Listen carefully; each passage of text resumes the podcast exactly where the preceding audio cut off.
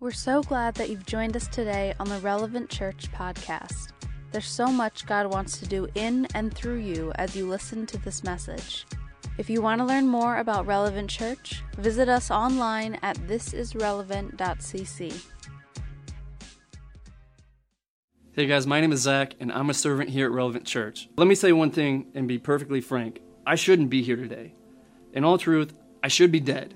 Now, that sounds kind of dark and twisted, I know, but I nearly died three times on my grandparents' farm, and it was it was a strange death. It would have been embarrassing. Like a barn door fell on kid. Kid nearly blew up on motorcycle with his uncle. And they'd be kind of silly. But the other seven times I nearly died were kind of my fault. They were when I was drinking, and some are really silly, some are really scary.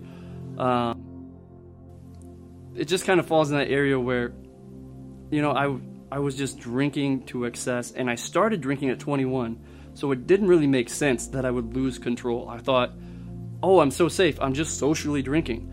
I started at a legal age. Like, why, why one year later am I having all these consequences? You know, why am I losing relationships?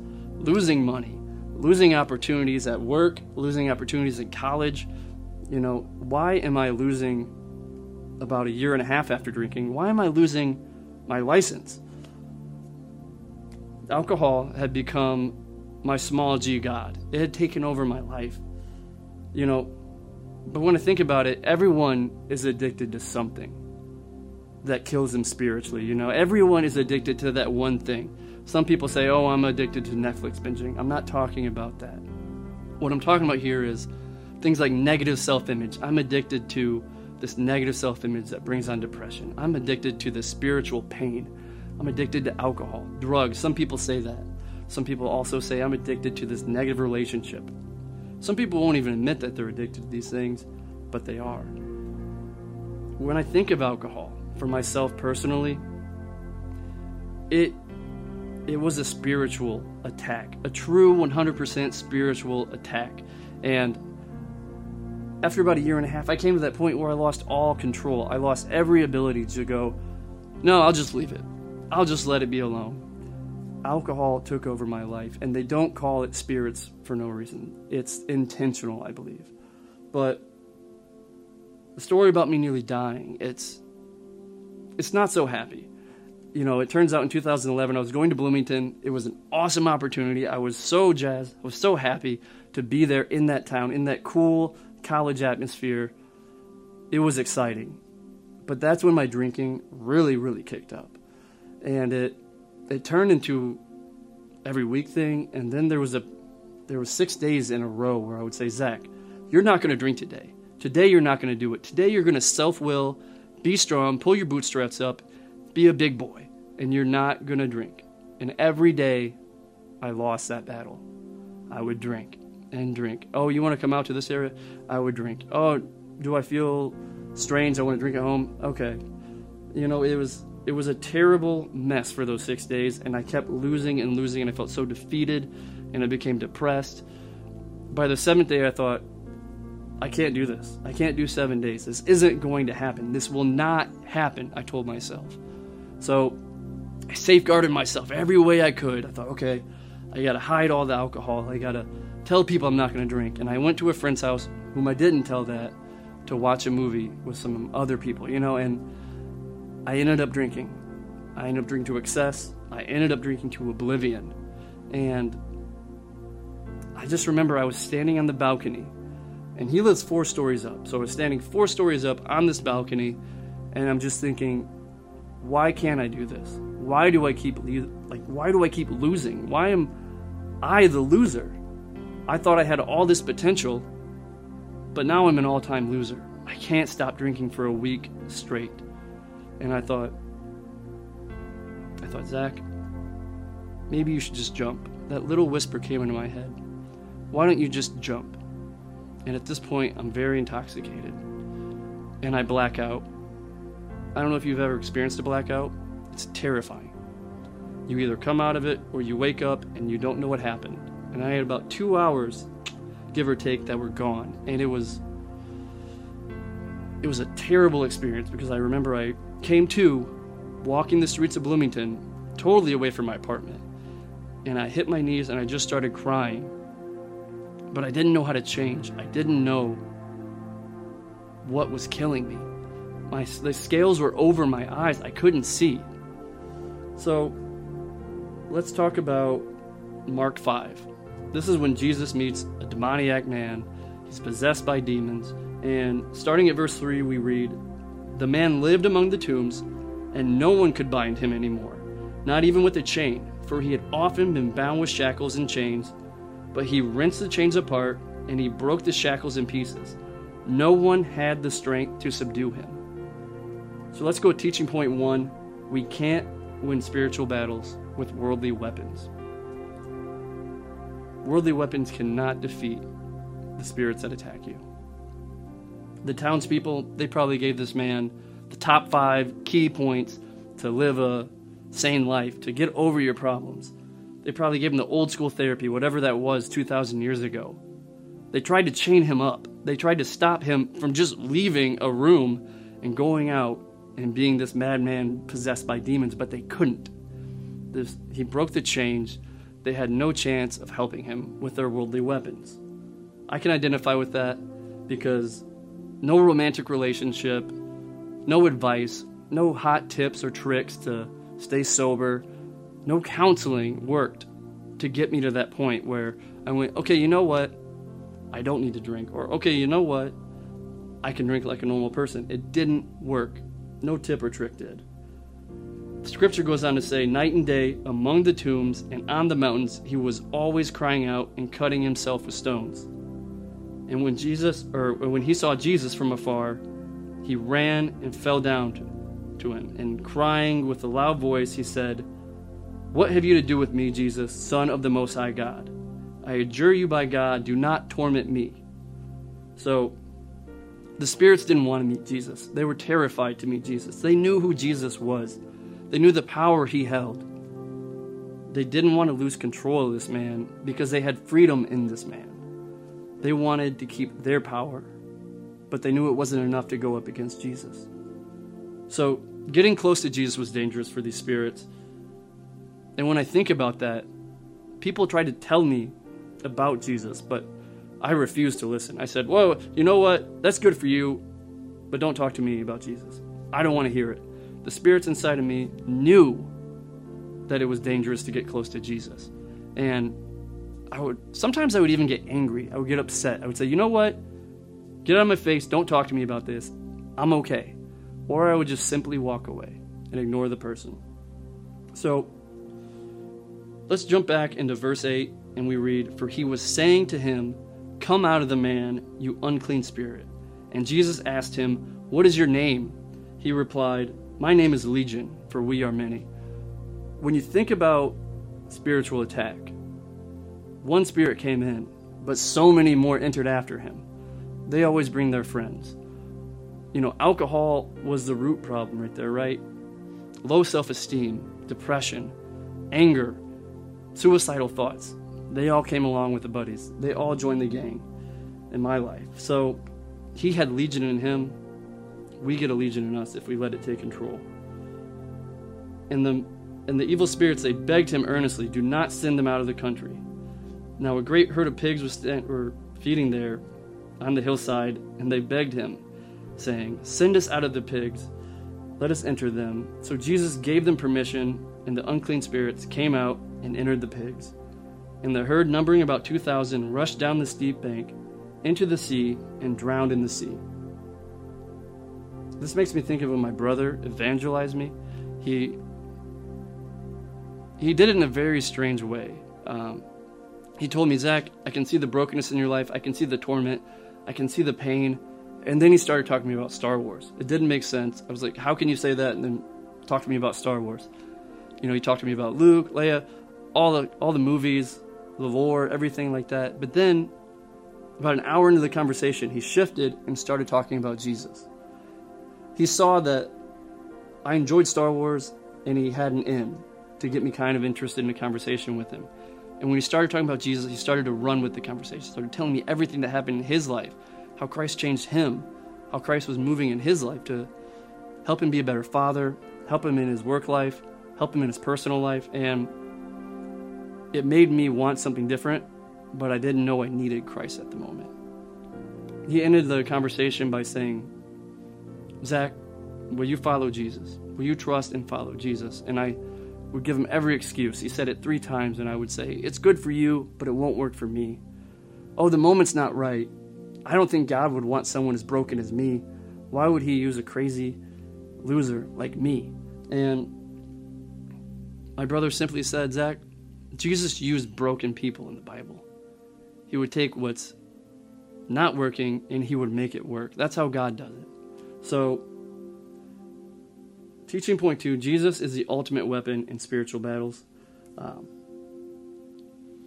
so, in verses 14 to 17, the people who just lost all their pigs, by the way, a lot of their, a lot of their livelihood, they run up and they go, What just happened? They see the pigs gone, and then they see the demon possessed man relaxing there, sitting by Jesus, talking to him, learning from him.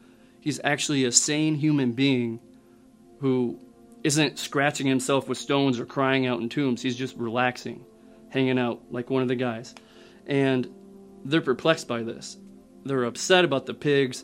They don't understand what the spiritual thing that just happened, how this man can be saved after they did all this work to change the situation and it didn't work uh, for the man. So they were upset for multiple reasons. And they said, Jesus, will you please leave? Please, just go. So just remember, though, that this man was sitting with Jesus, he was learning from Jesus, and gaining insights from Jesus, even though it was just a short amount of time. But jumping back into verse 18, we read As Jesus was getting into the boat, the man who had been possessed with demons, he begged him that he might be with him. Jesus changed his life literally in a second. He totally shifted the momentum of his life from destruction to salvation, from anger, malice, tears in a tomb to peace. This man wanted to be with Jesus. He said, I need to go with you. But Jesus says this He says, Scripture goes on to say, And Jesus did not permit him, and said to him, Go home to your friends and tell them how much the Lord has done for you, and how he has had mercy on you. And the man went away and began to proclaim in the Decapolis how much Jesus had done for him, and everyone marveled. So, the Decapolis was a 10 city state in Rome. It was this huge area, had some metropolitan areas. Um, he went there right after he met Jesus. He told his, his story, you know. Jesus expels the evil spirits from this man, teaches him, and sends him to proclaim the miracle he has done. The man was so grateful that he said, You know what? I'm going to go. I'm just going to go out to the city and teach everything that you taught me and tell everyone about the experience that I had with you. So he went out and he spread the word of Jesus. And the most amazing thing is when everyone heard it, they probably knew who he was because he was a notorious demoniac man who cried in the tombs, who no one could chain. He was a legend probably in this area. And Jesus miraculously healed him. So everyone marveled at this. Teaching point three we spread the good word, but Jesus does the good work. Let me say that again. We spread the good word, but Jesus does the good work. We don't change people's hearts. We just tell them about the good news that will change their hearts. So, when my brother was evangelizing to me, when I think about it, when he was telling me about Jesus, he's really, really inspired to do that. He has a lot of enthusiasm when he does that. He loves telling his testimony, what Jesus did for him, and he loves bringing people to Christ. But he doesn't have the same passion for teaching. You know, he said, Zach, go read the Bible. And I went, oh, okay. So I went and read the Bible, and it left me with more unanswered questions than I had answers. I, I was like, I don't know what this means. I don't know what that means. What is Jesus doing here? What is the whole Old Testament about? I don't know what I'm getting into. So I felt unqualified to even just read the Bible on my own. So naturally, I felt unqualified to serve in the church. I felt unqualified to be on leadership teams. I felt unworthy to be called a leader in the church. Pastor Muta could kind of sense this, I think, and he, he asked me to join Relevant Leadership College. I was extremely hesitant. I went, you know, that sounds great, but I, I want to go do a master's degree over here. I want to go do social work. And God totally, I bought the books, I had the classes ready. Then God, I was praying about it, and I heard Him say, Zach, I don't want you to do this. I could feel that. I don't want you to go into this. And I was like, well, God, I need a sign. I need a sign. And then I go to church the next day, and this man sparks up, the man I haven't seen, who's from California, the other relevant church. I haven't seen him forever, for about a year. And he starts a conversation with me about going into ministry randomly. So I went, okay, God, I'm going to do this. And um, Pastor Muta also told me that Jesus equips us. We can feel unequipped, but Jesus is going to equip us, especially through the local church we're at. And he challenged me to run towards what Jesus was calling me to do. It was difficult, and I felt so uncomfortable doing it, but it changed my life. So, joining RLC was an experience because all the students that I was with, Sarah, Lewis, and Allison, and Pastor Muta, he, they'll tell you that I was extremely difficult. They're right. It's true. I was very, very, very difficult. You know, the first day I said, I don't want to be here, but God is telling me to be here. So I'm here. And they were all like, well, thanks for shifting the momentum of everybody's cheerful nature in the class. Like, thanks, bud. But uh, just, there was so much growth that occurred in my life through RLC. You know, I learned so much about scripture, so much about leadership that it changed not only like my work in the church, it changed my life in general. So let me tell you about some areas that changed through RLC. Um, my interactions with family and friends totally shifted. It went from self centered interactions to you first, me second interactions, where humility was a part of my life, which I didn't know or use at all. But, you know, God taught me humility through RLC. He taught me that I was somewhat arrogant. And I had to lose that that train of thought. I had to lose that mindset, you know, that I was special. Um, the only thing that was making me special at this time now is Jesus. And so many good things are happening in my life. Um, other things that happen is praise at work. When I was at work, it would be like, I want to get in, do my job, and get out. I don't want to grow anybody else. I don't want to interact. I don't want to do this. I don't, I don't, I don't. But through RLC, I learned a whole shift in my attitude. I was part of the team now at work. I would help others. And this not only reflected in my relationships with them, it reflected in how the management at my work, how they viewed me, how they treated me, and how they respected me. You know, it was strange to hear going from living as a drunk who lied, cheated, and manipulated people to someone at work where your manager says, Zach, I trust you. You're honest. And it, it surprised me. It was like, wow, you trust me? So those kind of things happen. You know, able to lead inside and outside the church, work, church, other areas too, just other serving areas in the community. Um, better understanding of the Bible, how God moves in my life, and the faith um, that I'm giving my life to. It, it gave me this huge sense of peace you know, the Holy Spirit really moved into my life through going through RLC. The most special thing that I got from going into RLC was actually feeling confident to lead, and then through that being obedient to Jesus, seeing other broken people, other prodigal sons and daughters come to Jesus. Learn about leadership, learn about the gospel, learn how God can move in their life. And that was amazing to see. And it's nothing special about me. It's Christ working through me as a vessel to help other people. So let's talk about teaching point four. We have to grow before we go. Let me say that one more time because this is extremely important. We have to grow before we go. The demon possessed man, he had to grow with Jesus, even though it was just a short time. But Jesus worked a huge miracle in his life, changed his perspective, talked with him for probably at least an hour, and sent him on his way. So we have to grow before we go. I had to grow before I could teach in Relevant Leadership College, which has been a huge experience for me. It's changed my life. It's fulfilling. It's extremely awesome. Um, I had to grow before I could stand here and talk to you. which wasn't possible a few years ago. You know, it takes intentional learning from outside leaders to change not only your your way you see faith, but the way you lead. It takes intentional learning from outstanding leaders to grow and then go.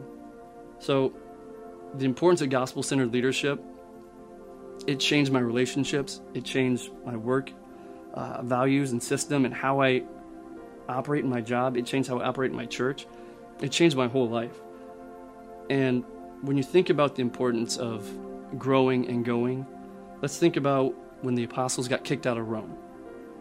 They had nowhere to go, and then they go, okay, we'll go try this Decapolis, these 10 cities over here, and see what happens. And then they got there, and they saw this thriving community of believers. Why did that happen? Because one man, he grew with Jesus, and then he went in and made a tangible difference in his community and region. In those 10 cities, he made a huge change by going and telling his story, his testimony, and telling what Jesus Christ did for him. So that's why we need to grow, then go. Some of you may be identifying with the demon possessed man, right? You may be seeing some flaws in your life or some some area of your life where you're like, this is attacking me. This is a spiritual battle that I'm in.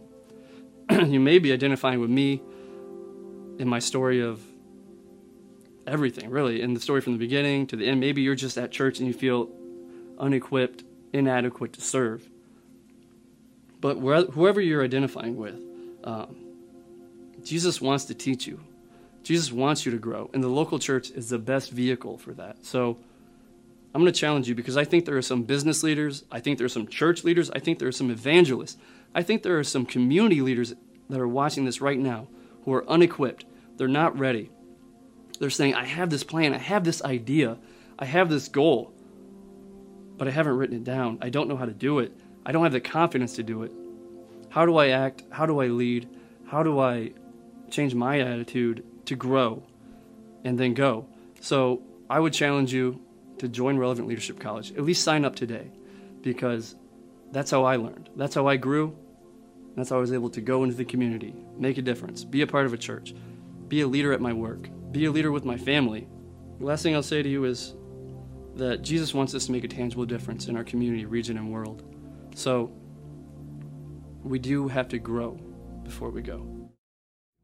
Thank you again for joining us on the Relevant Church podcast. If this message has been impactful to you, let us know by sending an email to hello at thisisrelevant.cc. If God is impacting your life through this ministry, join us in reaching others by investing at giving.thisisrelevant.cc. Don't forget to subscribe to our podcast for more messages like this one.